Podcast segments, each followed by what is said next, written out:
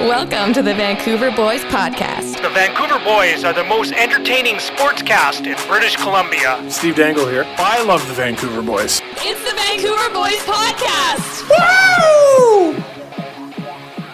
Hey, welcome back to episode 30 of the Vancouver Boys Podcast. I'm your host this week. My name is Jake Jude.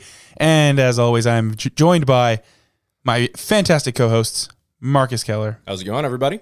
and Tyler Erlinson. Yo, yo, yo. Fun week of hockey to get into, and we've got plenty to get into. But before we jump into any of the news of the day, Marcus, fake sponsor, take it away. All right. Well, just to remind our listeners out there that our fake sponsor is only a placeholder for a real sponsor, which we think we will be able to get someday. This week's episode of the Vancouver Boys Podcast is brought to you by Pizza Pizza's new chicken sandwiches. If you thought the Canucks power play was the worst thing you'd ever experienced, you clearly haven't tried these. Pizza Pizza. No, we're not Little Caesars. Those things are horrible. The literal worst thing I've ever experienced. I don't even think they have pickles in them. I think it's some sort of like byproduct. So you think it was just fake pickles? Yeah, like they just grew them in a lab, like the leftovers from their pepperoni or something. I took a bite out of one of these sandwiches and threw up in my mouth. it was disgusting. Absolutely disgusting. we figured we'd give our fake sponsor this week at least a shot. Yeah, no, yeah. well, I, I bought them on the way over here. I was like, you know what? I I saw the ad for them, and I went, no, there's no way these can be good. So I picked a, f- a few of them up on my way over here. Bought three of them. Got mine with no pickles, and I'm glad I did. um, and uh, brought them in. I watched them both try it before I did, and uh, yeah, I'm glad I didn't have pickles. Yeah, my god! Like honestly, the chicken was palatable, right? Like Yeah, it was my- whatever. yeah. but the pickles. Oh my god! And they like it like the pickle juice melted into the freaking bread. Like like it didn't just like soak into it. It like melted because it's not real. Like it's disgusting. Don't ever go to Pizza Pizza and get the chicken sandwich. don't get don't get chicken sandwich from pizza joints. Probably a safe bet. Don't, Not a don't- bad idea. Yeah. From how you guys described it, it sounds like they're just nuclear pickles in there. Just, May as well be. It's just like from the smell to the te- uh, anyway. Yeah. just stay far away. Not a good idea. Do you know what else isn't a very good idea? Putting Alex Chase on on the first power play unit. yeah, well, that wasn't and it's even- about time that the Vancouver Canucks finally figured out that they should take him off of there. And then they put him on the second unit. And then they put him right back on the first unit after a couple tries. They got six power plays in that game against New York. Six. Capitalized on zero of them. That's embarrassing. There's some good odds there. Yeah. I feel bad because we, we won that game. I should be happy about it. But, like, Jesus Christ. Yeah, no, Oh, the we story should here. not have won that game. No. Well, here's The team showed up for one period. and overtime. yeah, yeah. it- the and story, overtime. the story here is definitely the power play. Their Yeah. power, I, I don't know the exact figure of where they rank in the NHL, Um, but 32nd. really they have the worst power play in the NHL. Yes. Wow. I had no idea. Yeah, I mean, I, I buy it though. Makes sense. Their power play is um, Quinn Hughes wheels it up through the ice, gets just over the blue line, and then rockets it to the sideboards where it bounces off the wall. Their D man picks it up and fires it down the ice. Yeah. That's the entirety of their power play. It, it's embarrassing Works to good. watch. It, it's so frustrating. It, it gives me a headache. They're not only were they 0 6 last night on this homestand, they're four games in, they're one for 16 on the power play. It's impressive. Those are awful numbers. You almost have to be trying not to score I know. to be that bad. We are literally better five on five than we are in a power play. We are better off with the other team at full strength. I got to say, though, it was nice to see the Canucks beat a good team because Yeah. so far all their Felt wins good. this year have come from beating bad teams. So I the was- Rangers are a good team. After the second period, I was really even debating on what I was going to say. Or did we get goalied? Oh, they have Panarin or Zabinaj, whatever. And then the third period came out, and I was like, where did this hockey team come from? Where were these guys the first two Well, periods? It wasn't that they were really that much better than the Rangers in the third. It's just that they were competing in the third, right? And they got some lucky bounces, you know. Some The, phenomenal goaltending. yeah, Yeah. and that's that's we the big have one to get here, into right? that that But- sequence by Demko. Yeah, but you know, like they were getting lucky, and I think the the big takeaway from that. Well, there's a few big takeaways, but the first one I want to point out is Pod Colson. him scoring that goal in the way he did is huge for him. And hopefully Absolutely. that he can build from this and he can he can, you know, gain the trust of the coaches to actually play him in the third period. You know what would help him build from that though is if he got to play after he scored because that goal was the last time he touched the ice in that game. Isn't that the exact same thing that happened last time? He scored a goal in like the first period and didn't play the rest of He the game. he had like two more shifts in that game. This one Green just shut him down, just took him right off. And admittedly, there was a lot of special teams and he's not on the penalty kill and I guess he doesn't trust him enough to put him out in overtime, but like Jesus Christ, he's not a bad hockey player. Yeah. Anyway, uh, th- the power play clearly isn't working, and they need to go back to the basics. They need to draw something else up, or what they need to do is take a look at what other teams are doing. It's just it's insane how they can't figure it out. The Canucks power play used to be their bread and butter. Now they can't figure it out at all. well, look at the Rangers. The Rangers went what two for four on the power play. Yeah. Exactly, One of yeah. them he scored in three seconds. Yeah. Back to the D man, over to the side, in the net. That was it. Well, the other one, freaking Zabinajad coming off the bench. Nobody picked him up. Yeah. he went straight through him. Panarin feathered a beautiful pass in. Yeah, That was for a beautiful for goal. a tap in. but I think that's more to do with the Canucks having the worst defense in the league. well. And than the forward didn't pick up Zabinajad. Nobody picked up Zabinajad. Yeah. However, I will give this to them on the penalty kill that Mott is still not in the lineup. Sutter is still not in the lineup. Those are two of our best penalty killers right there. Just not there. Hamannik, this was his first game back, where he, he did okay, by the way. another big takeaway from that game, and a big takeaway from the beginning of the season. Um, Thatcher Demko is playing fantastic. He's got mm, you know pretty mediocre numbers, but judging by his play, he's back to uh, some pretty top level form. It takes a big performance from a goaltender to get a building to give you a standing ovation. That's not like an easy thing to do as a goaltender. Mm-hmm. He did that twice in that game. My sister was there. She said that's the loudest she's heard that building since the Sedin's final game was when he made those saves. It was nuts. Yeah, I had to watch the replay back I think twice before I caught the fact that he like scorpion saved the puck. Yeah. Yeah. and he got his friggin' Yeah. heel on it. Yeah. No blocker. No, blocker, nothing. no stick. Yeah. No blocker, no stick, no problem. I mean, like that kind of save though, it isn't a, like it isn't a good goalie save, right? Like it's a lucky No, it's, a, save. it's a desperado but Oh, save. for- sorry, John Garrett. It's he he that whole desperado thing drives me nuts because he was Why? trying to say desperation, but he's an idiot, so he said desperado. So he said he calls it that. No one ever calls it that. Oh, Anyway, well, do you know what desperado means? yes, I do know what a desperado is. Okay, well that's kind of what Demko was. No, there. because he ugh, he meant to say desperation. E, It's called a desperation save. Everyone knows it as a desperation save, but John Garrett said desperado once because he made a mistake, and now everyone in Vancouver thinks it's like a thing. Drives me mental. It's just John Garrett's an idiot. like he's an idiot. anyway, Tyler, what were your thoughts on it? I thought it was insane. Like Demko Demko's play this year has just been ridiculous. Obviously, he doesn't have the greatest numbers, but look what he's had in front of him. Exactly. So for what he what he's dealt with, I think his numbers are are fine. He's looking better. Hopefully, the team gets better in front of him, and then you could see Demko as a a Vesna nomination. you better hope not. I I do better hope not.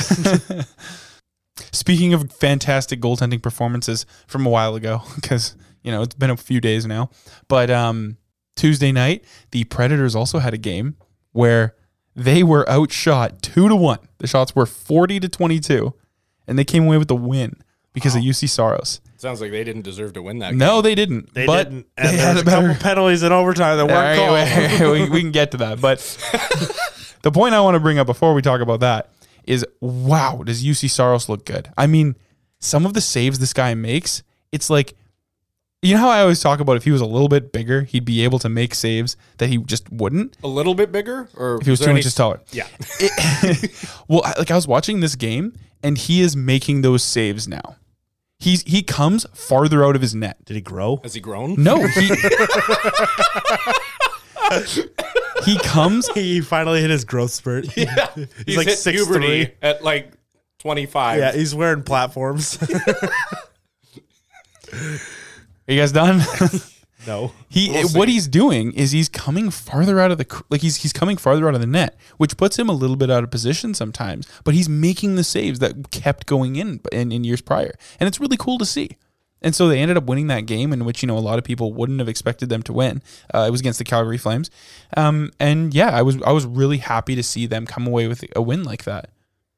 Well, the other thing is is Saros is getting a lot more reps now too, with Rene being retired. So he he's starting to feel the net a little more, Mm-hmm. figure things out, figure out where he needs to be, and he's getting a lot more confidence because he knows if he lets a bad goal in, he's not getting the net taken away from him. Yeah, So he can be a little more aggressive. He can be more confident, and it's going to make him a way better goalie. He, he's just got to watch his exposure though. If he's if his technique is now to just stand a bit further out of the net, he's got to watch those backdoor plays because those will kill him. But See- i- if he can keep that under control, that's awesome. I, I'm glad that you brought that up because you know that's actually a big part of it too. Is I was noticing that he he cheats, but he does it in a way where he he's kind of responsible about it, right? Like he makes those big sliding backdoor saves sometimes too, but he comes far enough out that he he just puts himself in the position to make the save. You know, like eh, let me give you an example. There was a a specific play. D man pinched in from the point. He was at top of the circle. Um, typically, with nobody in front of the net, you can go blocker side high, and you're going to score 99 times out of 100 on him Mm-hmm. because he's just too small. He and he goes down, and he doesn't have the no goalie has a reaction time to, to go up like that. But he came far enough out of his net. Definitely the not shot. Pekka Rene. well, let's not talk about Becker Rene because We'll get. To we'll, we'll get to that. But the, the shot ricocheted off his shoulder 99 times out of 100. He just closed the hole In- completely. exactly. In, in 90 times out of 100 in the past, that shot would have gone in. And this time it didn't. And I had seen other plays in the game where he was still, you know, being able to slide far enough across to make saves on the back door too. So th- his his play has just is gotten so much better in the last year. It's crazy. And again, you know, I saw the score put out a uh, uh, list of their top five Vesna nominees early in the season, and it's just an absolute joke. I believe I saw this too, actually, and I remember I almost sent it to you guys, and I think I, I got distracted. I don't remember why I didn't send it, but the list is awful. Yeah, yeah. Uh, number five, James Reimer. Yeah.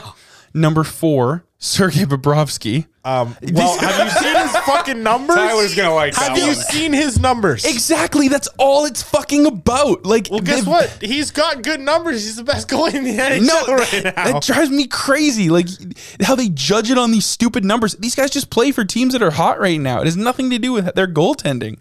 Number three, Igor Shosturkin. Yeah, That- that's that- fair. that's- that bad makes fact. sense. Yeah. that makes sense. Number two, Jacob Markstrom. That's a fact. He got three shutouts in four games. Yeah. That's, That's- good. He, he's he's playing well right now. I'll give him that. But the team's playing good in front of him too.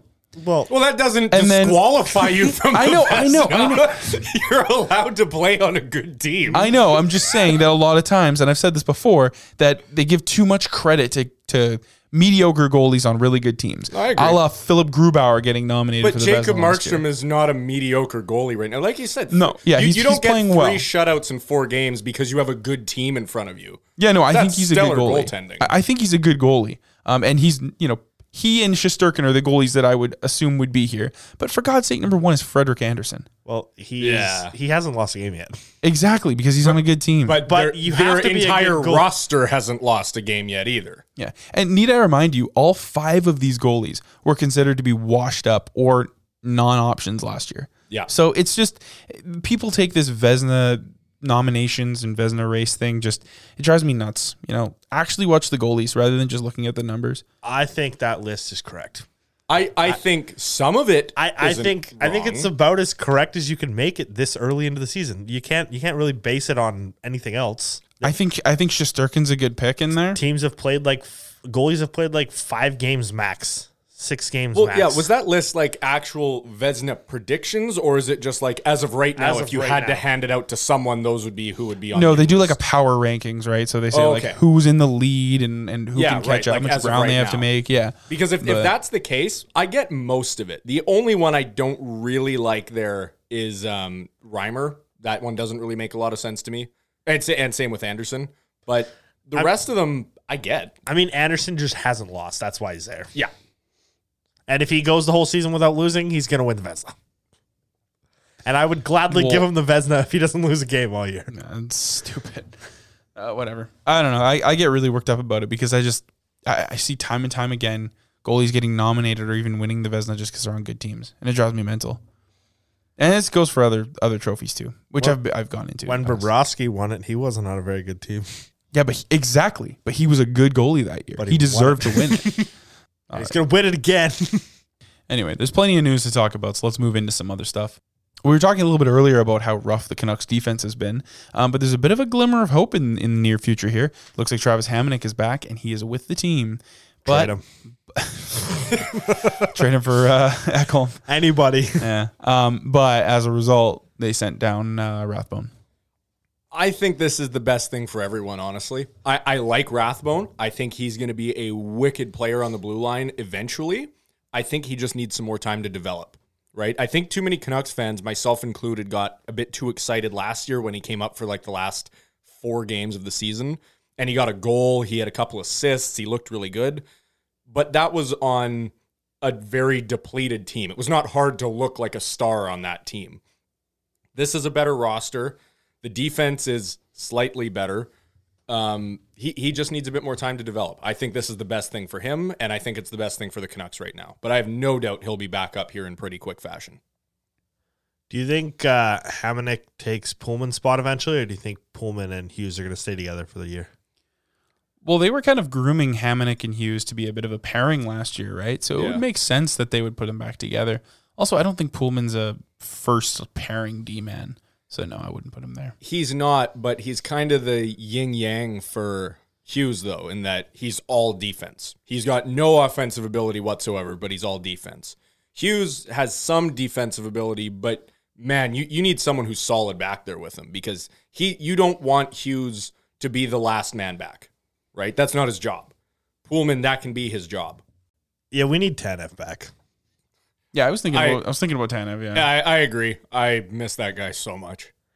Say, ever since they've put Oliver Shillington with Chris Tanev in Calgary, he's been lights out. He's off to a really hot start, scored a beautiful goal the other day. His Against confi- Nashville. Against Nashville. His uh, confidence is growing, and everyone's saying this is to do with playing with Christopher Tanev. Mm-hmm. And I we saw it with Hughes. We're seeing it with him. I think uh, losing Tanev is a big piece and a big loss to the Canucks. yeah. Hopefully, Pullman can be that for him in the in the midterm, but maybe Hamannik can be that too. We'll see. Yeah, I, I think they're both not bad options. But what just breaks my heart about Tanev is that the night that Calgary signed him, we actually sent Tanev an offer. And it was even in the news already that Chris Tanev's agent said, okay, we're going to take the night to sleep on it. And Calgary came in and offered him almost double what we offered him.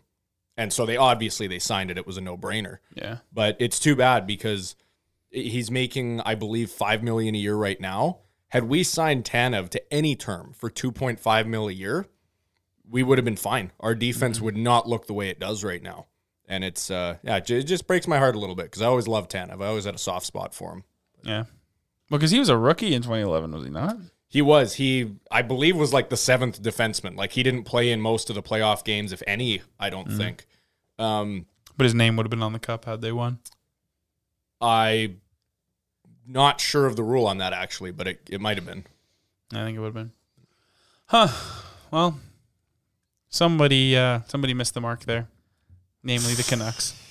They Yep. didn't win. because we're cheap what? Oh, because they didn't sign Tanev. and because we lost the cup, probably because we're cheap. but, but in all We didn't. We didn't buy the refs like Boston. I, I get why we didn't sign Tanev to the contract, though. I mean that that was his first non-injury stricken year that he just had with the Canucks before he signed with Calgary.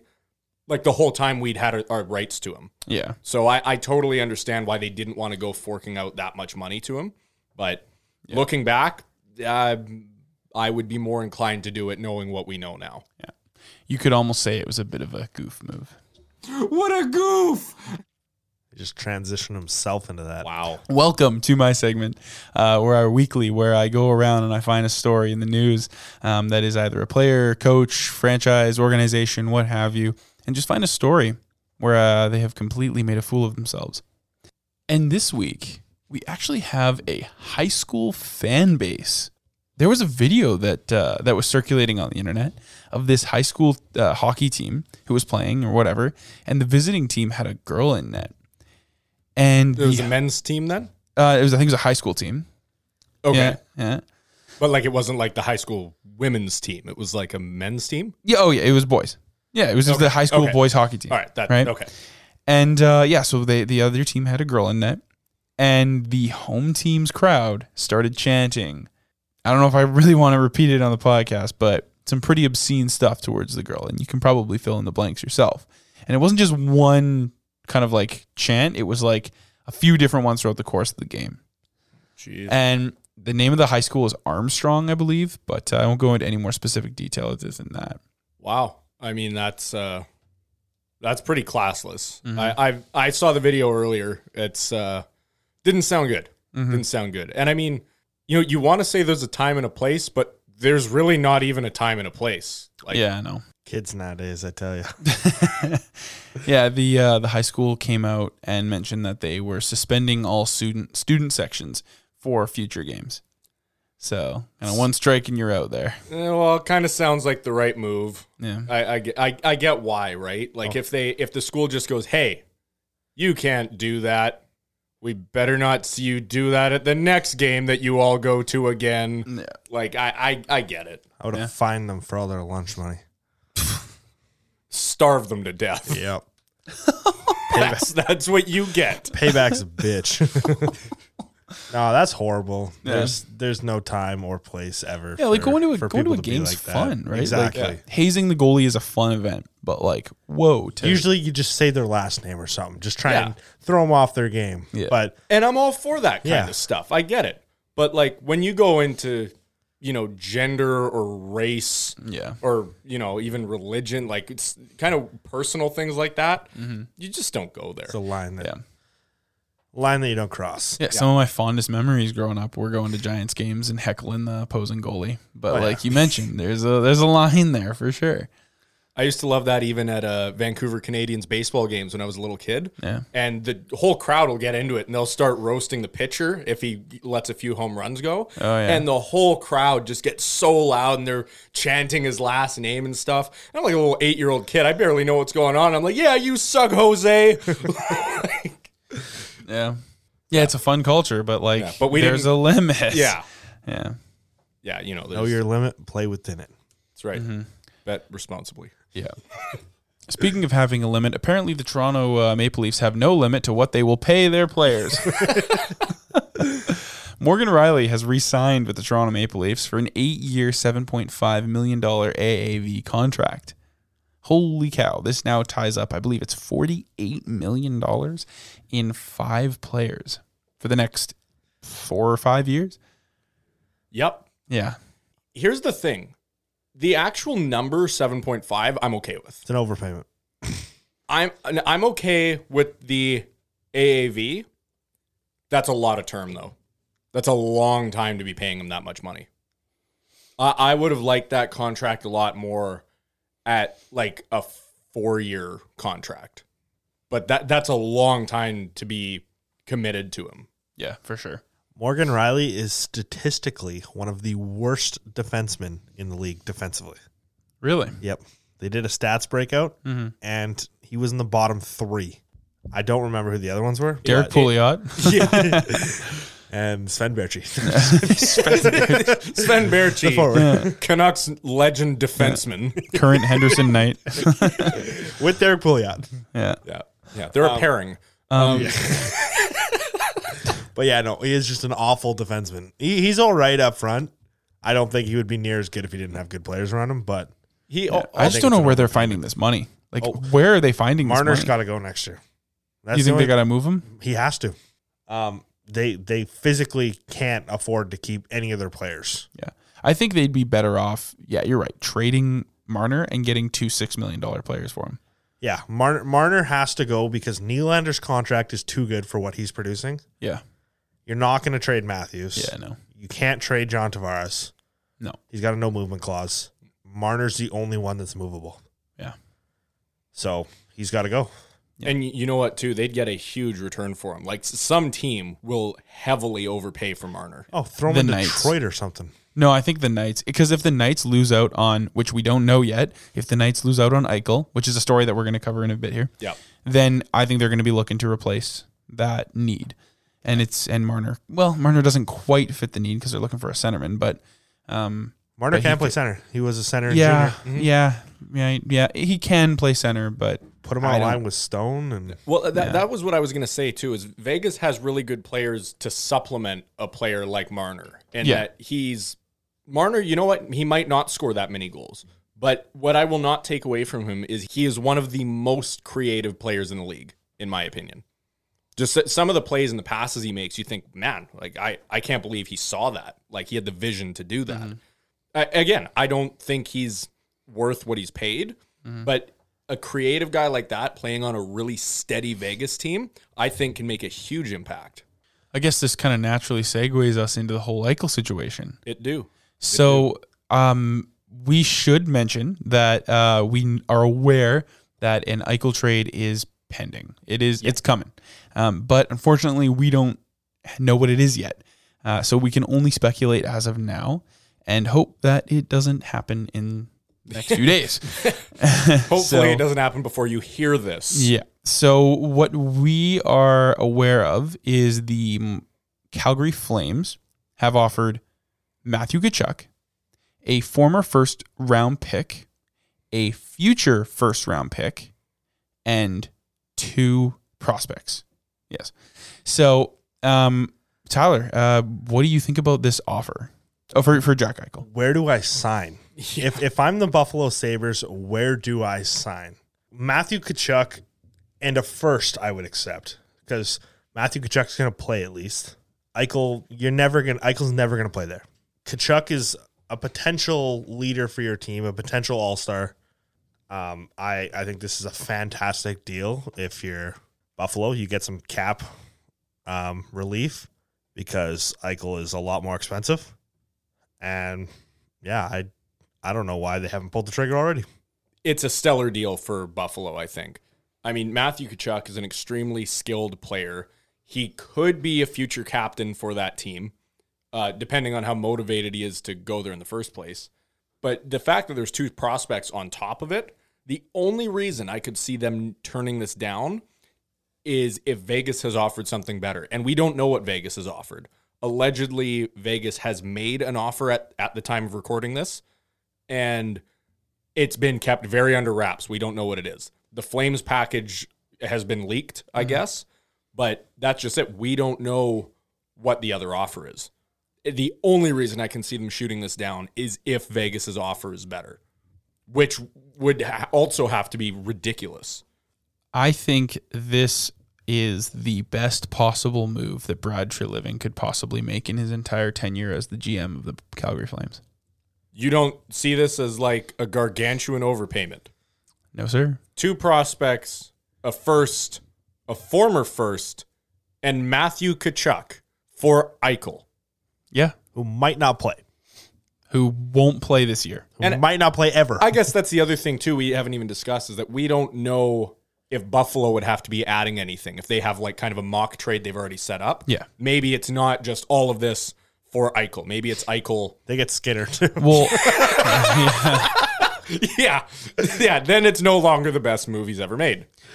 well, in terms of cap, this kind of has to be it, right? Like, in order to make the cap work, th- it, it has to be it. Um, but no, I think this is a brilliant move by Brad Treliving, and let me tell you why. It is no secret that Matthew Kachuk doesn't really want to be in Calgary, and that his first chance to get out, he probably would, right? And you think Buffalo's going to be different? No, I, I didn't say that. I just said he doesn't want to be in Calgary, which Okay. is which is the important part here. The other key piece here is that it is probable to assume that everyone on that team hates him. if you if you look at this guy's tenure in Calgary, every time he gets in a fight or a dirty corner or dirty area or he starts getting pushed around, there is not a player on that team that's coming to back him up. They do not like him in Calgary. They don't want him on the team. And so far, his numbers this year have been pedestrian. They've been okay, but they haven't been that great. The team's looking good. I think that Bradtree Living's looking at this as an opportunity to get a bit of a cancer out of the dressing room and bring in a guy who really wants to win. It's been no secret that for years, Jack Eichel has been getting more and more frustrated with the Buffalo Sabres because they aren't winning, and for no other reason than that. He wants to be on a winning team. And that's the type of guy you want in your dressing room. And a payment like this, it's a big one for sure. But if they're a good team, which they think they are, and they hope to be in the near future, a future first might be a 20 plus 20 No, 20 no, no. We're keeping plus. that in. It's 20 plus. Pluff. 20 plus whatever overall and a couple of minor leaguers uh, also a former first overall i mean what that could or first round pick that could be what dylan dubay right like it isn't going to be andrew mangiapane it's going to be Could be. I believe I saw a rumor that he was part of the package at some point, but I, Well, I, that'd I be haven't. nuts. I haven't No. been able to find it again. Mangiapane's the best player on that team. no you might have seen there was a post i remember seeing on on some um, popular uh, nhl instagram page where they had mentioned that Kachuk and Mangiapane were the only untouchables on the team um, and clearly that had changed So I, if it's Right. if Maybe it that if is it what ends I up saw. being Kachuk and Mangiapane, that then yeah, that's quite a bit of a trade. But I think you know, like I think it's going to be like Kachuk, Dubé, a first, and then two minor leaguers. And frankly, I think that's probably a pretty good trade from Calgary. It, it sucks for Calgary right now because they're sitting in such a good spot starting out the year. Exactly. And now they lose a perennial perennial piece Mm-hmm. of uh, of their team. But I mean, works out for Vancouver, I guess. Yeah. Except for the fact that now, no matter what happens, Eichel is coming to the Pacific Division. Yeah. So uh, we're going to be seeing a lot of Jack Eichel, and uh, I'm kind of excited for it. But not this year. No, not this year. yeah, that, that's that's the other big thing to this is that both teams have said that they support his um, interest in getting the neck surgery that he wants to get. Well, that was So- one of his requirements for a trade is that the team he went to had to be okay with him getting the surgery. But again, like he can't demand that, right? Like No. that he he really doesn't have any kind of legal position to be like, "Hey, I'm not coming to your team if you don't let me get this surgery." Yeah. But he has made it very clear that he wants the medical clearing and the medical support from those teams. the other kind of almost non NHL related thing to this is because they've kept him so long without getting the surgery. It seems like he will not be able to play in the Olympics either. Which had they Oh, gone yeah, through with no. that, ear- had they gone through with it earlier, he probably could have been okay to play, assuming he made the recovery a- as they hoped he would. Yeah, no. L- it- let's say he gets traded today. He gets the surgery next week. Even uh, he's still got like a ten month recovery. He's not playing till till next season. But I mean, if you're if you're Just in trading time for a for the guy like that, playoffs. also here, here's the other thing, right? Like to me, it looks like Going to if Tampa Eichel Bay. if Eichel comes to your team and you do well, he'll want to stay. Like he seems like the type of player like he'll he'll want to lead the team. He'll want to help the team win. Yeah. So, and I don't think I don't think he's a cancer. I think he's definitely a good player. He was just in Buffalo where they had nothing. You know, like he he put that team on his back for years and almost brought them to the playoffs a few times. But which says a lot about him as a player. yeah, no, he's a phenomenal player. And if he goes to Calgary, f- I might need to change my perspective on them. But Ooh, some I big know words there. I know. Well, uh, but I mean, I Still still gonna don't think they throw have up. enough pieces. But Isn't your girlfriend a Flames fan? she is, yeah, yeah. That must be. Do you do you guys have troubles at home with that? Um, I've I've interrogated her parents on whether she was dropped on her head as a baby, but Makes me want to throw up. yeah. Almost more than that chicken sandwich. Speaking of which, uh, we need should take a break. so um, we're gonna go ahead and do that. Um, but stick around, and uh, we'll catch you on the other side of the break. Right after a word, from our fake sponsor.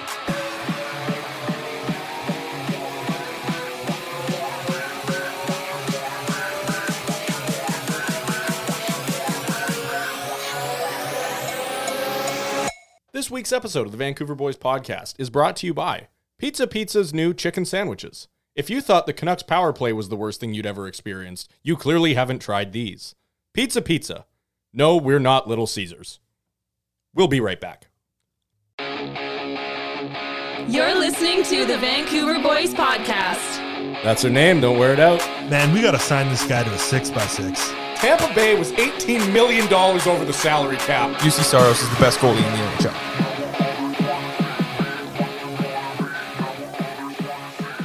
All right, welcome back from break, everyone. Uh, plenty more to talk about in the second half of the show. So let's jump into the news of the week. Um, let's start off with some exciting news. There is pressure to kick Gary Bettman out of commissioner of the NHL. Woo!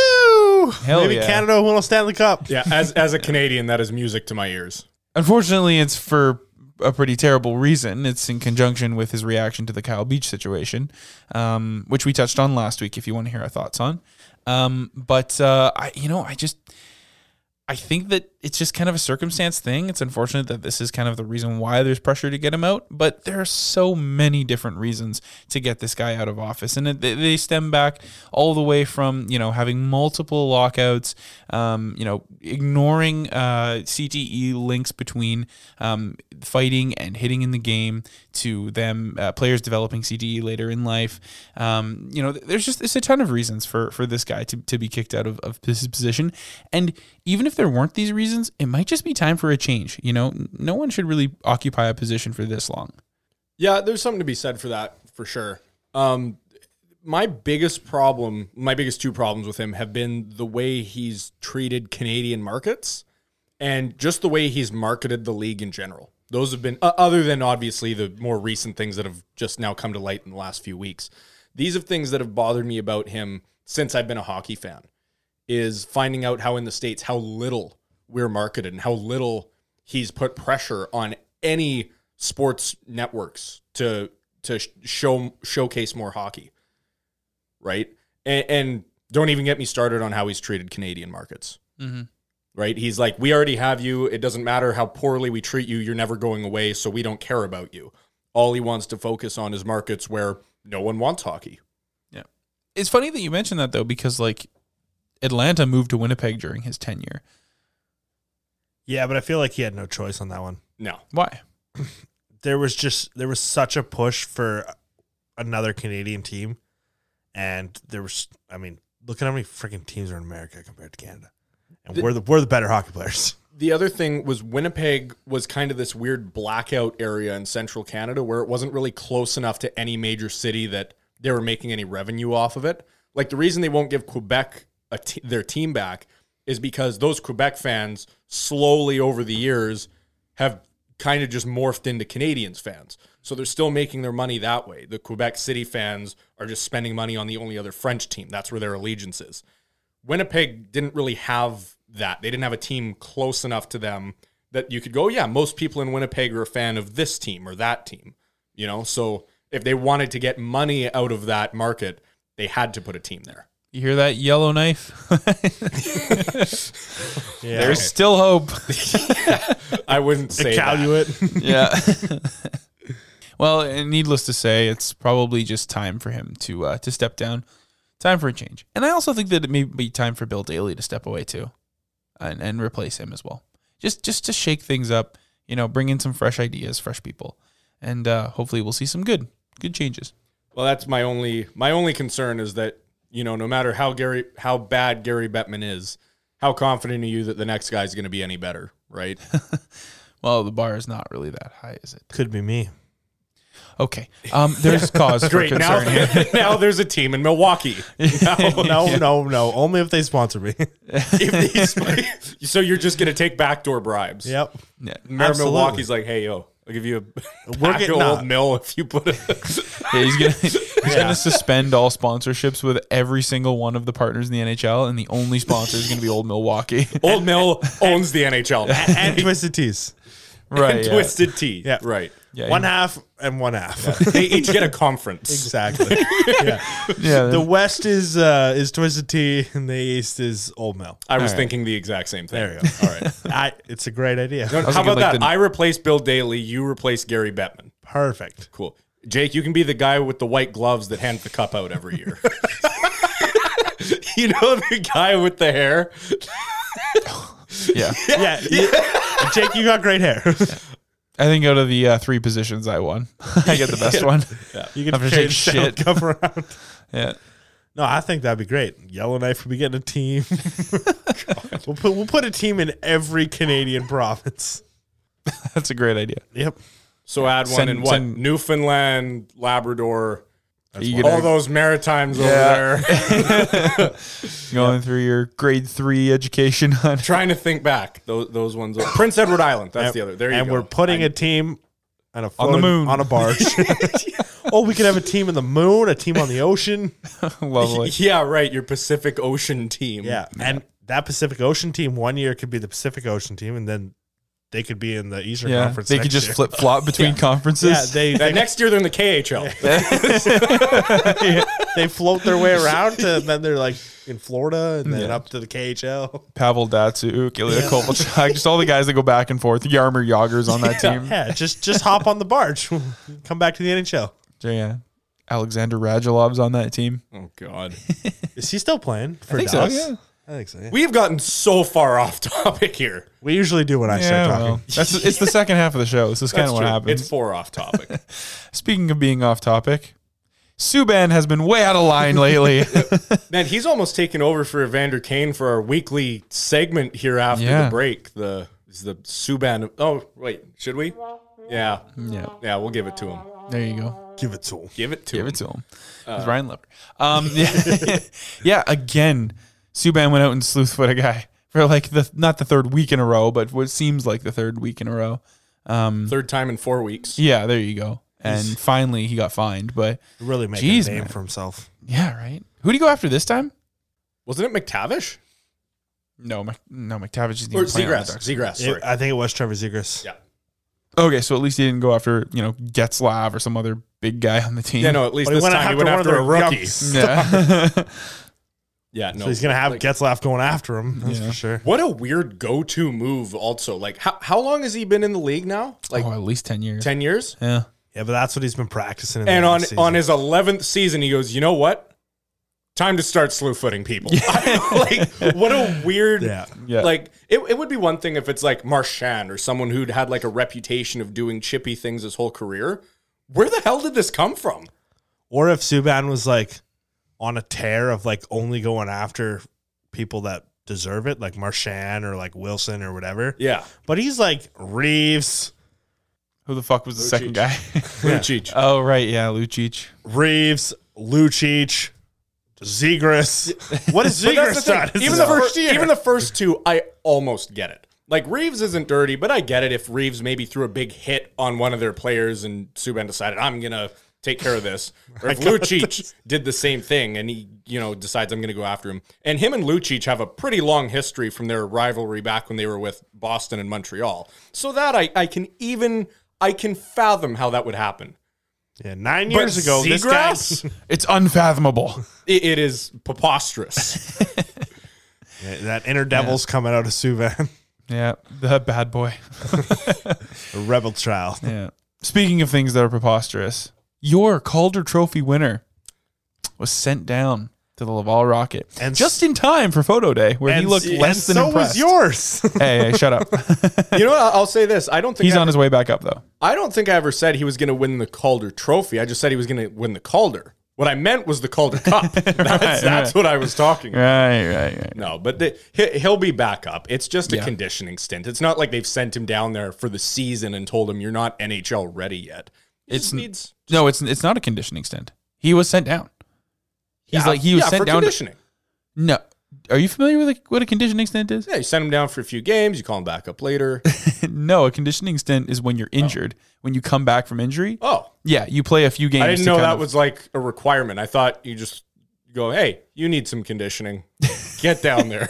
now they're sending him down there because he's been playing like trash. Yeah, he was sent down. Like he wasn't. Yeah, he- yeah, but he's gonna get called back up pretty quick. Eventually, yeah. Yeah, Next year. I, no, But no, in- no. He- he's gonna Same come with back Mason up. McTavish. No, he, he just needs to get a little confidence. I think he'll get some more playing time down there. He needs to get a bit bigger. He needs to work on his shot. He needs to uh, work on his speed a little bit too. He's getting a little bit behind. He'll the do play. that, and then next week he'll come back and he'll be fine. next week. yeah, no. I think I think he needs at least a year in the AHL. Uh, last year was a a fluke. year. yeah. Hey, just think. Think if about he- it, man. If He's he's, in the AHL for a year. He can win the Calder next year. It's fine. Uh, did he hit? Yeah, I guess because you have to hit. Was it ten games? Twenty-five. 20, 25 games? Are you serious? Yeah, it is twenty five. Jesus. and playoffs don't count, do they? Nope. No, that's how Bennington was a rookie for like three years. Yeah. Listen. Yeah. um, yeah. So he'll, he'll be fine. He'll, he'll come back eventually, but I, I think he should be down there for at least a year. Yeah. You know, ma- prove himself down there. How about your uh, Calder prediction there? Yeah, so McNavish he- is also down there. Yeah, but he was sent down for a conditioning stint because he was injured, and then when he came back, they wanted him to play a few games, get caught up to game speed. And now the idea is that he's going to join the team again, kind of next week or the week after. Sure. But Conditioning Hey, stint. I'm I'm not convinced that he's going to have that great of a season. I mean, I, I thought earlier in the season, you know, there was there made sense when we had no idea what the teams were going to look like. But now that we've seen him play there a little bit, of course he got injured. Now he's playing in San Diego. Who knows? I hope he comes back up and he lights it up, but we won't know for sure. That's right. My pick is a backup who is not playing as much because Bobrovsky is lighting it the frick up. Yeah. so easy to say we all kind of missed the mark on the Calder, but the Calder's probably the hardest one to know because like rookies, you really have no idea. Yeah. Until Should they're have there. just, shoulda just went with Kuznetsov. yeah. You probably would have been more accurate guessing Evgeny Kuznetsov for every single one. By the way, yeah. we had to we had to talk this guy down from the ledge from just saying Evgeny Kuznetsov for every trophy there was. what is your what is your like obsession with Evgeny Kuznetsov?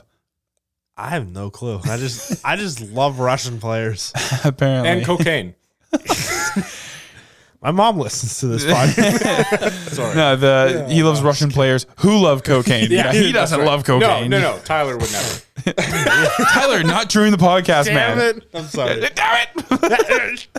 I feel like this is like when, when you're in middle school hanging out with friends and someone's mom would call and everyone would just scream just the most absurd Pass shit. the weed. yeah. Hey, put your clothes on. What are you doing? Yeah. I had an infamous with my fr- infamous one with my friends once where they told me to take my sunglasses off. Stupid. Wait, what? Yeah, I got a phone. We used to play. Um, I used to play spring league basketball in North Vancouver, so it would take us like an hour and a half to get up there after school, and like an hour and a half to get back. Right. Right. And uh, and so you know when we were we would go out there, you know our parents would call us, hey, you know how'd the game go? When are you gonna be home? Blah blah blah. And one time we were in the in the car on the way back, and I answered the phone from my mom. All my buddies just started yelling that stuff, right? And then one guy said, "Take your glasses off." Like that was something that was funny, and it just ended up being an inside joke with us for years. Hey, hey, take your sunglasses off. it's always sunny in Doucheville. No, that's what got me when you said that. I was like, wait, take your. s- Is there like a reference Yeah, I'm it not do- getting there? Yeah, it, do- it Like, doesn't make any sense, but that's why that's why it was funny. Yeah. La- last time I ever played basketball competitively was in that that league. I miss it. I would have laughed if that was the thing your mom took exception to too. If she was like, "You're wearing sunglasses right now." I'm all right with you smoking weed in someone's car, but that's where I draw the line. it is 5 p.m. in April. No sunglasses. and no, Not in my house. May at the earliest. Yeah. All right, back to the hockey news.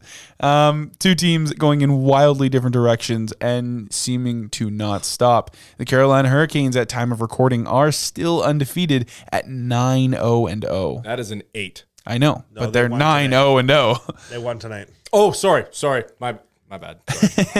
Sorry. Um, and the Arizona Coyotes are 0 9 and 1. Um, so, you know, these are two extremes. You know, we don't see teams start this hot this uh, this many times. Um, but I do believe it was 2013 when the Chicago Blackhawks started the season 21 and 0. what? Yeah, I think so. Usually I'm the one that comes up with old obscure stats that no one believe. Yeah. What? They went 21 games without even going so much as losing in overtime. No, I, I it think it was, was- 21 games where they had gotten a Yeah, point. in point. every- yeah, that's right. That's okay, right, that's that right, yeah. makes more sense. Let me try. That is much more believable than they went a quarter of the way into the season. No, it wasn't. It, it wasn't even that because it was a condensed season. So it was like they went halfway through the season because it was the Oh, it was the gee. Locko shortened season. No, okay. Or- and that's So 2012. then. okay. Yeah. If it it is the lockout season and you're right, the San Jose Sharks, I believe, also went that season and only lost two games at home. That's my old obscure stat where everyone goes, "What?" How did you know that, Marcus? hey, I'm good with these kinds of things. Google. Yeah, the Chicago Blackhawks. yeah, had a- before this podcast, I was like, hey, what were stats from the lockout season, just in case Jake brings it up? Um. Yeah. So March 1st, 2013, the Chicago Blackhawks are off to the best 20 game start in NHL history. They're the only team in league history to get points in each of their first 20 games. But in terms of where they rank among the best ever 20 game segments, regardless of where they occur in the season, they're a step behind the best. So, yeah, no team has won 20 games in a row. Yeah, that would make sense. The record is 17 consecutive wins, which was done by the Pittsburgh Penguins in 1992, 1993. I was on that team. And the the Blackhawks uh, run of 20 games, they were 17 0 and 3. So they went wow. 17 wins, 3 overtime losses. Yeah, that was kind of That's decent. nuts. I was on that team too. Yeah. And pretty good. When you were on the Penguins, the first line was Lemieux, Yager, Erlinson. Yep. Anyway, yeah. I'm like so. 60 now. Have you guys seen the uh, the first line for the Arizona Coyotes this season? Well, I saw it for the last game, yeah. Yeah. What do you remember what it was? I only remember the center. You're joking. I, I remember. Oh, sorry, and the right winger. Okay. All right, there we go. Yeah. I don't remember the left wing. I remember their bottom line left winger was Anton Roussel. Yeah, their first line was Jay Beagle, Louis Erickson, and Lawson Krause. what a line. Yeah, that's their first line. Well, no wonder they haven't won in 10 games. And somehow on the same team, Phil Kessel is on the third line. And Clayton Keller didn't Yeah, crack. he's on the second. oh, Some what weird things going on out in the desert. A, what a team. Yeah. Somehow Phil Kessel hasn't been traded yet. I have no idea how. That was the other thing I was going to bring up should earlier. trade Clayton Keller while they're at it, too. I'd Wait. love to see him in Vancouver. That'd be cool. Yeah, me too. I'd like that. But what, earlier, I was going to say that you um, you brought up how Bettman brought a American franchise to Canada. Yeah. That's because the Thrashers were maybe the only team that was considered more of a poverty franchise than Arizona was. Yeah. well, the situation in Atlanta is really in depth, and it has to do with a lot of weird situations revol- revolving around their rent situation and how they prioritize money in the wrong places. That sounds So- like a familiar story. Yeah. we should bring the Thrashers back. I miss them. Expansion or just Relocation. relocation? Expansion. We're not relocating the So- Coyotes. Give That them ain't happening, their man. third team. Yep. What would you call them? The Atlanta Thrashers. and we're getting Danny Healy on that team. Oh, my bad. It wasn't Kraus. It was Beagle, Erickson, and Ladd. Oh, okay, that's way better. Yeah. yeah. The second line was Lawson Krause, uh, Hayton, and Keller. Are you sure that was the second line? Yeah. Yeah. That was the second line. It sounds like a first line, but that was the second line. And Well, it- then it Dimitri doesn't sound like Ashkin, a first line, Larson, but- and Kessel were the third line, and then Roussel, Fisher, and O'Brien were the fourth. That sounds like you have three fourth lines and a second and a half line. Yeah. I think they should have just kept Roussel on the first line and kept that chemistry that those three have. You know, they're they're so phenomenal when they play together. Roussel, Beagle, and Erickson. Great Yeah. fourth line. Yeah, phenomenal. Sounds like a first line to me in Arizona. I would love to Yeah. see Keller in Vancouver, but uh, that would just bring our average height down even more than we already are. We are a short team. He is like also. what are you guys 5'9". talking about? The average height of the Canucks is like probably, I would say, about six foot four. Just because Tyler Just Myers, because of Myers? he just like skews the graph. Yeah, no, he brings the average up, but Hughes Hi, Moore. yeah, uh, up until Mott. up until two days ago, Rathbone. Garland. Yeah, These they're a guys short are- team yeah. for sure. Yeah. Speaking of tall people, Pecorine. He's back in the news. Pecorine, it's an it was announced by the Nashville Predators that they are going to retire his number. And I am thrilled by this news. February 24th, they're going to have a retirement ceremony for him. They're going to raise number 35 to the rafters. And I, I just I couldn't be more excited. I'm so happy for this guy. He's going to be the first player in, in franchise history to get his number retired. Yeah. The first meaningful banner in franchise history, too. All right. I, I was I was gonna say it's crazy the things Nashville will put up in the ceiling. But I, s- I swear to God, I, I can't bring anything about this team up without you Dude, ripping. they're literally raising a banner. Of course, we're gonna jump on you. yeah, for but that. it's for a good reason. Like, yeah it's like, for the first time ever. It's for a good reason. I'm surprised Carrie Underwood's banner hasn't been raised. Hottest hockey wife. no, she's she's gonna sing the national anthem of the states while they're raising a Finnish goalie's name. yeah. Oh, yeah, but yeah, no, I'm, I'm, I'm excited. I'm excited for Renee. yeah, it's it's cool, right? And and I think that a Finn. this this happening opens up the conversation for what they're gonna do with Weber. You mean whether to retire him or not? Well, how, Yeah. How long was he a pred? He was a pred for almost 15 years. I think it was 13 or 14. Jesus, his career is way longer than I realized it was. He was drafted in 2003. And did he did he play in his draft plus one year? I I believe he was seventh defenseman kind of Oh, thing. okay. But Yeah, in but he joined the lineup I think in 05, 06 after the lockout. Hmm. Or, oh or 06, 07, whichever whenever it was. But regardless, I mean he was the captain for years. He was the backbone of that team for years. Um, he was the first real, you know, franchise player they ever had. Um, you know, he he meant a lot to that team. He was the reason why I started cheering for that team. Um, and I think for a lot of people. So I think that this Pecorine having his number retired is going to start that conversation of should Weber get his number retired in Nashville? And I know that conversation was going to be coming. Yeah.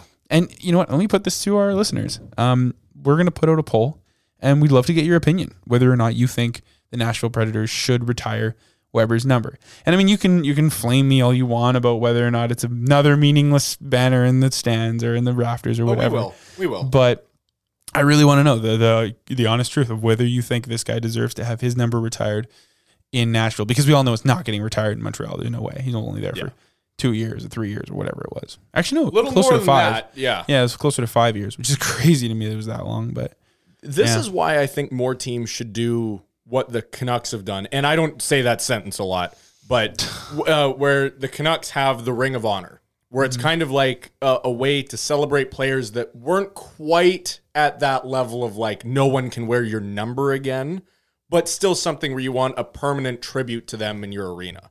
I think the Right. difference here, though, is is that Weber was like, had he not been traded, it would be no question this guy'd get his number retired, right? But he was traded. Right. And I think that the Ring of Honor is more like a player who wasn't good enough. Like th- there was no point in their career where you're like, yeah, they should retire this guy's number. It's just a player that's like a, a, a big piece of the na- of the team. But would this change your mind if, because there have been rumblings about this, if they put Luongo in the Ring of Honor? Would that change your mind? Because he's a player who I think walked that line like a tightrope of should they retire his number or not.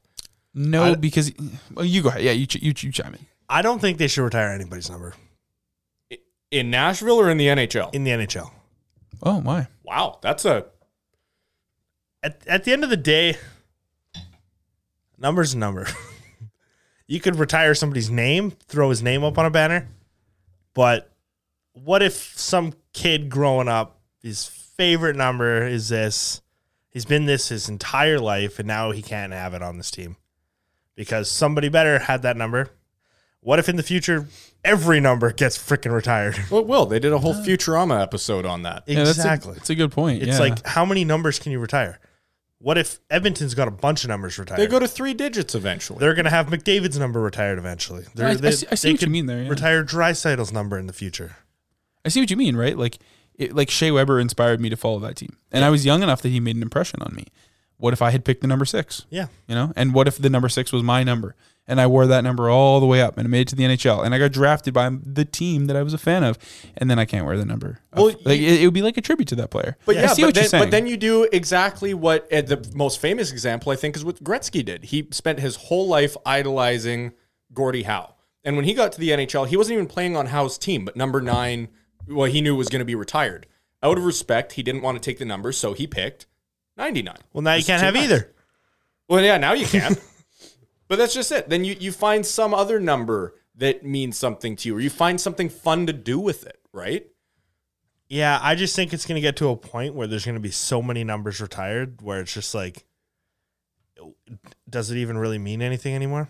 that but that's the thing i don't think it means any less right because it's not like they're retiring less significant players numbers right you get you get what i mean like it's not like we're starting to retire everyone just eventually there's going to be enough phenomenal groundbreaking game-changing players that are going to be worthy of that status right and i really think the answer is just you add a third digit to the back of jerseys Well, that sounds like a horrible idea. yeah i don't like that either. well, th- well we're horrible. talking about a long ways in the future here. But I mean, what else are you going to do? Like start taking numbers out of retirement? Or just retire none. No be more. more selective on who you retire like the mo- like the team with the most numbers retired i don't know who they are it's probably Probably like Montreal. Yeah, I would right Mm, think. W- they- what do they have 15 20 right Yeah. it still leaves 70 numbers or t- 80 numbers you know like Well, Carey Price's number is going to get retired. yeah probably I, I think you have to retire that number. Oh, I, I would be pretty upset if they didn't retire it. I Mm. think they have to for sure. Yeah. So, yeah, we, we'll leave it up to you guys. What do you think? We'll leave the question as this Do you think Shea Weber should have his number retired at all? And if so, should it be in Nashville? Which obviously, that's. No, kind of I, I think redundant. that's. I'm not going to put that in the poll. Well, I think I- uh, we should just keep it. Should his number be retired? I think we know that it's going to not be retired by Montreal. Anyway, yeah, let us know what you guys think. One I always kind of wondered about is Brad Marchand. If Boston would ever retire his number, well, if you're retiring Marchand's number, you have to retire Chara's number, and you have to retire freaking Bergeron's, Bergeron's number. number, yeah. There's a few guys that you'd have to do there. Krug, or it's not Krug. I, Rask. I wouldn't be retiring Krug. Tim Rask. Thomas. I wouldn't even say Rask as much. Not Right. as much, yeah, right? it's tough. Yeah. Speaking of players who are going to get their numbers retired, Sidney Crosby. He um he was out for the, to begin the season, came back for one game, Yeah, he's back. and then contracted COVID. Oh, he's gone. Yeah. so Thing I uh, didn't draft him in my fantasy. pool. and also another you know, salt in the wound for Pens fans. They're sitting last in the Metro right now. Yeah. That is a tough division. Yeah, I mean they always they've been a good division for years. And But now, uh, now the Rangers are playing well. The Devils are playing well, well, better, yeah. better. So it's just like you have to win these games, especially early on in the season, and you don't have any of your players. Your whole Exactly. team is hurt. Well, Yeah. you have to look at what the Penguins are too. They've been I don't know if you want to call them a dynasty or not. I know there's the big debate on whether or not you should or shouldn't, but you know, they've had a lot of cups with kind of this core or part of what's left of this core. Um e- every dynasty falls, right? Yeah, I, I don't think you can look at the Penguins and really even necessarily be frustrated or angry that they're losing. That's that's the life cycle of a hockey team. And it's not like they've disappointed their fans, I think, by any means. Most fan bases would kill to have had the success that Pittsburgh's had in the last decade. Right? But it's just that time. I, I just think they're I, I know it's been a long time since anyone said this, but I think it's probably time Pittsburgh starts the beginning stages of their rebuild. I don't think they're ready for it yet. No? I think they still have enough good pieces. They just need them all to come back. Well, that's fair. they're all they're all hurt right now. Once they come back, the team's gonna be a force to be reckoned with. And I hate the Penguins, so that was hard to say, but yeah. Spoken like a true Caps fan. I'm a fan of a lot of teams. I'm also a f- not a fan of a lot of teams. Yeah, you're kind of the guy where it's like you take every team in the NHL and you put them in different piles. The teams that you like and the teams that you don't. There's no middle team for you, is there? There's no team you're just okay with. Like No. you got a reason Hold for on. liking them or a reason for not liking I, I, I want to play a game. them. Okay. All right, we're playing a game. Let, us start off easy. Let's start off easy, okay? Florida Panthers, like, Philadelphia Flyers, like, Minnesota Wild. hate. You're just picking jerseys in this room? No, Buffalo Sabres. Oh, there you go. I stumped him with that one. hate. Oh, okay. LA Kings. There's a middle team. Hey, we Hey, found okay, one. we All got right, it. all I right, don't. okay, I we- don't hate the Kings. I don't. I don't necessarily love the Kings. They're kind of in the middle. Okay, we found one. All right. That's Uh, good. the next team I was going with the Seattle Kraken. Well, I just I can't hate them yet. It's just they haven't done anything yet. He's like, But I don't. Stay like them. tuned. They Stay do tuned, have though. Giordano, so they are leaning on the bottom. right, okay. Is bald head. Stay scares tuned me. though. He's gonna hate them pretty soon. Yeah. He'll let us know when he hates Uh, And them. the Islanders are another team where I'm kind of in the middle on. really, I don't thought like you liked Islanders them. fans, but like I don't hate the Islanders. Kyle's I like fans got way too bad of a reputation. I like Matt Martin and Kyle Clutterbuck and Zizekas. So their fourth line. It's my favorite line in hockey. It's the Yeah. Islanders fourth line. yeah, they need a name for that line. like Islanders you know best how line. Mm-hmm. you know how in Boston they have like the perfection line. Well, in, in the imperfection line. I love that. That's pretty good. I do. That's like that. awesome. The imperfection line. That's good. Anyway, um, what do you guys say we uh we jump into the inbox? I'm not used to that yet.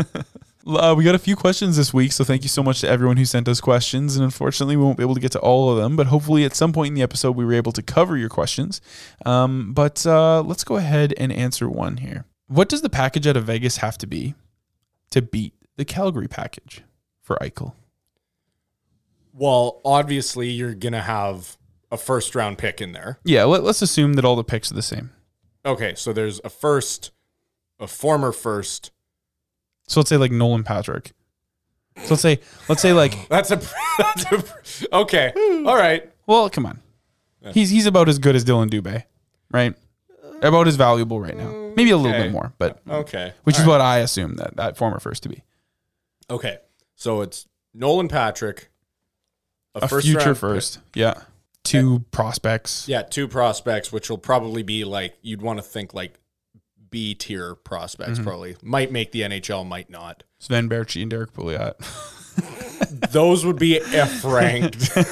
those are not. Sandbags. Those are not mid tier prospects. Those are anchors. All right, so uh, we, we can glance over that, but let let's focus So on who's this. that one big player? Yeah, what's or what's what's the value that adds up to Matt Kachuk?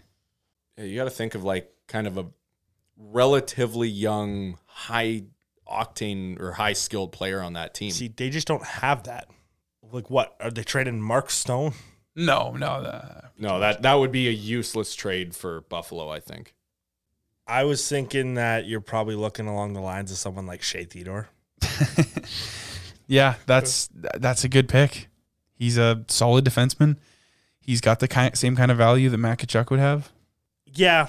See, the only thing that would kind of steer me away from that is Buffalo has so many good young defensemen that they kind of need someone to fill in in the offense because Jeff Skinner's just not getting it done. no. But when you're looking at Vegas's lineup, they don't have that young go-getter. They're a lot. Their team is a lot older, and their their second line, all their players on their second line individually, I don't know how much trade value they'd have. Like the Carlson, That's who I was thinking. Smith, Marcia Show line, you'd have to trade the whole line. Well, I was thinking Carlson. You know, like he had that really good season, so he's shown flashes he can be more, and maybe in Buffalo he'll get more ice time. He'll play with some different players. Maybe he can come back to that form. That's why I was thinking William Carlson would be that piece, and then maybe you throw in another sweetener. Maybe there's like Carrier or something like an like a solid NHL player. You can just throw in the deal. I was gonna say Krebs actually, like Carlson and Krebs. Peyton that Krebs. was gonna be my answer. Either Sure. that or even maybe Alex Tuck even could go in there. Yeah, that'd be a lot. I mean, if you sent Carlson and Tuck, but Yeah, Hey, or it's gotta be a even big but deal. Hmm. even Tuck and Krebs, right? Like there's they- really at the end of the day, Buffalo wants young, talented players because they're not making a cup push this year or next year, the year after that. They're building for five, six years from now, right? They need players hitting their peak five or six years from now. They need to. Well, see, I actually don't totally agree with you on that. No, I think they're trading for players that have high market value that they can flip to other places. Like let's say Okay. let's say they get back Carlson and Tuck or Carlson and Krebs or Marchessault and whatever. Like let's just say they get back two pieces, right? yeah, They could flip both of those to contending teams for value, right? Like okay. a, a two firsts out of Vegas is worth less than a first out of Vegas and a first out of I don't know who's a, who's a team that might make the play Calgary, let's say. Right. Like you, you'd probably rather have them spread out rather than both from Vegas, who's probably going to be a solid team, at least come playoff time. I think with Buffalo, you're looking for a few players that have been dropped on their head, so, so that they actually sign a contract to stay there. Yeah. But uh, Whatever it is, it's just a matter of time. Something's going to happen. and I can't wait to break the news when it does. Did you Speaking say of- something about the time, Jake? Did you say something about the news, Tyler? Oh God! Well, speaking of time and news, It's, It's time, time for, for Tyler's, Tyler's surprise, surprise headline. headline. It's Tyler's surprise headline.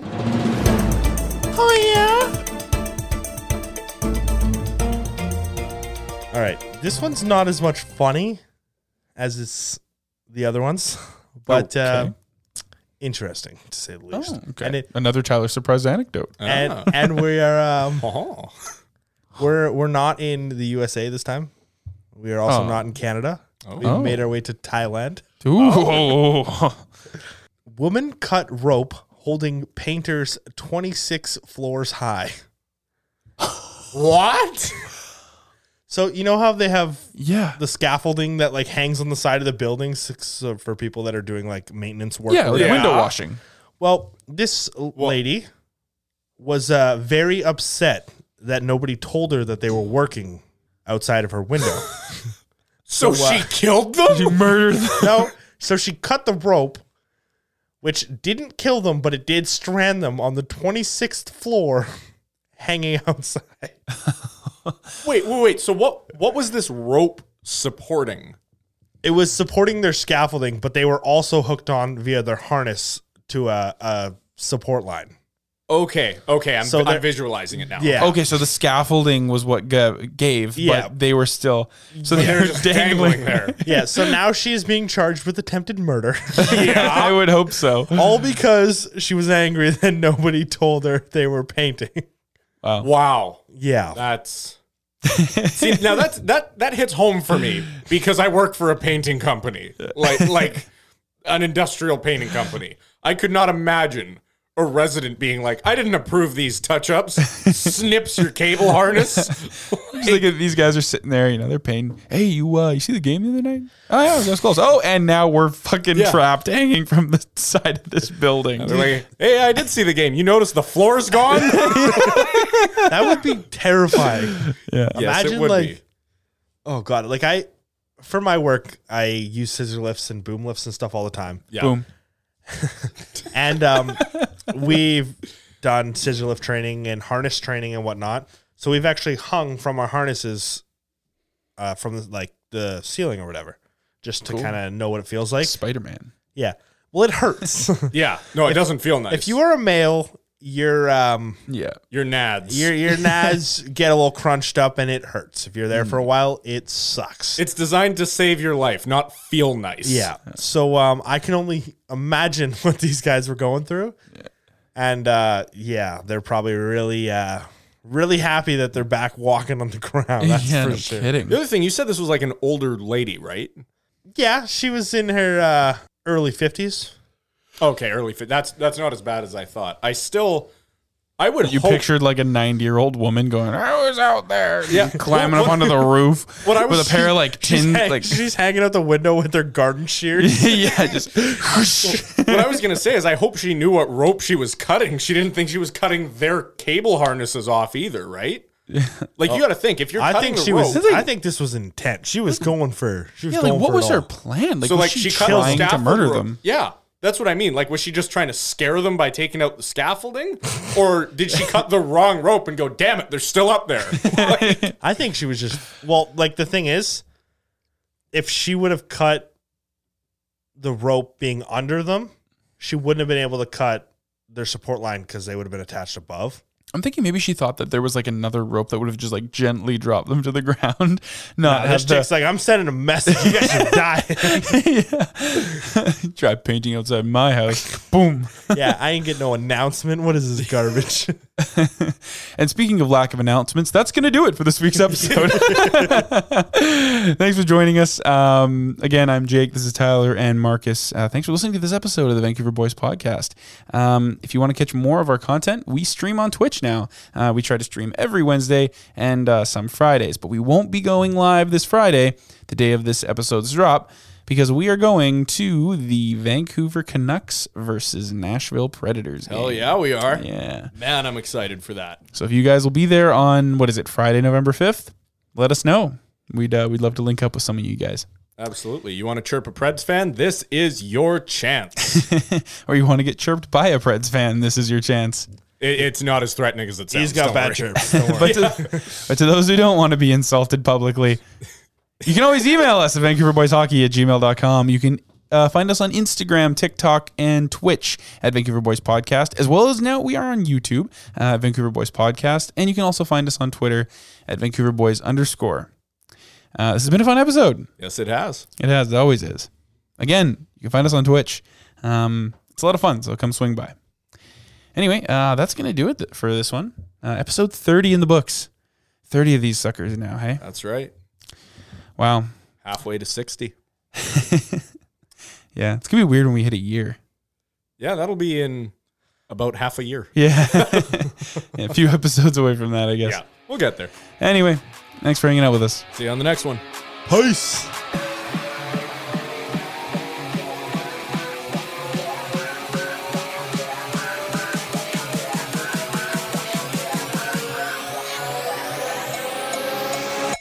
Hey, go watch us on Twitch.